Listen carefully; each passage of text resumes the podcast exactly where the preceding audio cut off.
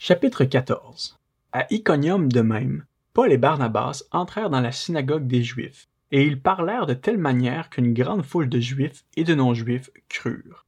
Mais les Juifs restés incrédules excitèrent l'esprit des non-Juifs et provoquèrent leur hostilité contre les frères.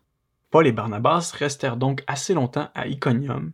Ils parlaient avec assurance, appuyés sur le Seigneur qui rendait témoignage à la parole de sa grâce, en permettant qu'ils fassent par leur intermédiaire des signes miraculeux et des prodiges. La population de la ville se divisa.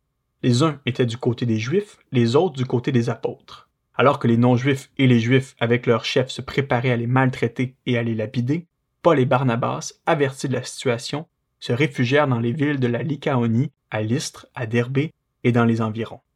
Là aussi, ils annoncèrent la bonne nouvelle. À Lystre, un homme impotent des pieds se tenait assis. Il était infirme de naissance et n'avait jamais marché. Il écoutait Paul parler.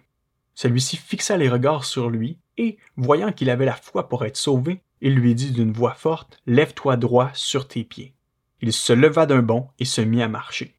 À la vue de ce que Paul avait fait, la foule se mit à dire tout haut en lycaonien Les dieux sont descendus vers nous sous une forme humaine.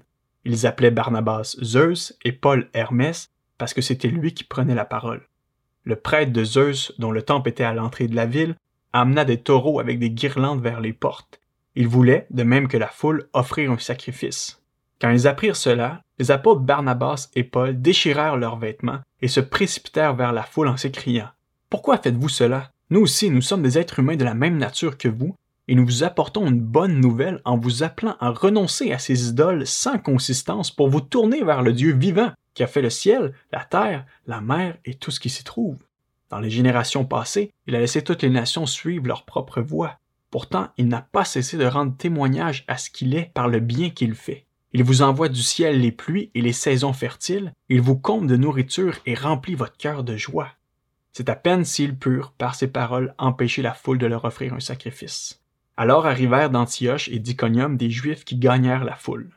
Après avoir lapidé Paul, ils le traînèrent hors de la ville, pensant qu'il était mort. Cependant, quand les disciples l'entourèrent, il se leva et entra dans la ville.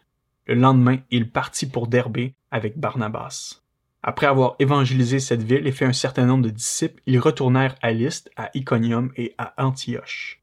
Ils fortifiaient l'esprit des disciples, les encourageaient à persévérer dans la foi, et disaient, c'est à travers beaucoup de difficultés qu'il nous faut entrer dans le royaume de Dieu. Ils désignèrent des anciens dans chaque église, et après avoir prié et jeûné, ils les confièrent au Seigneur en qui il avait cru. Traversant ensuite la Pisidie, ils vinrent en Pamphylie. Ils annoncèrent la parole à Perge, puis ils descendirent à Athalie. De là, ils embarquèrent pour Antioche, leur point de départ, où on les avait confiés à la grâce de Dieu pour la tâche qu'ils venaient d'accomplir. Après leur arrivée, Paul et Barnabas réunirent l'Église et racontèrent tout ce que Dieu avait fait avec eux et comment il avait ouvert la porte de la foi aux non-juifs.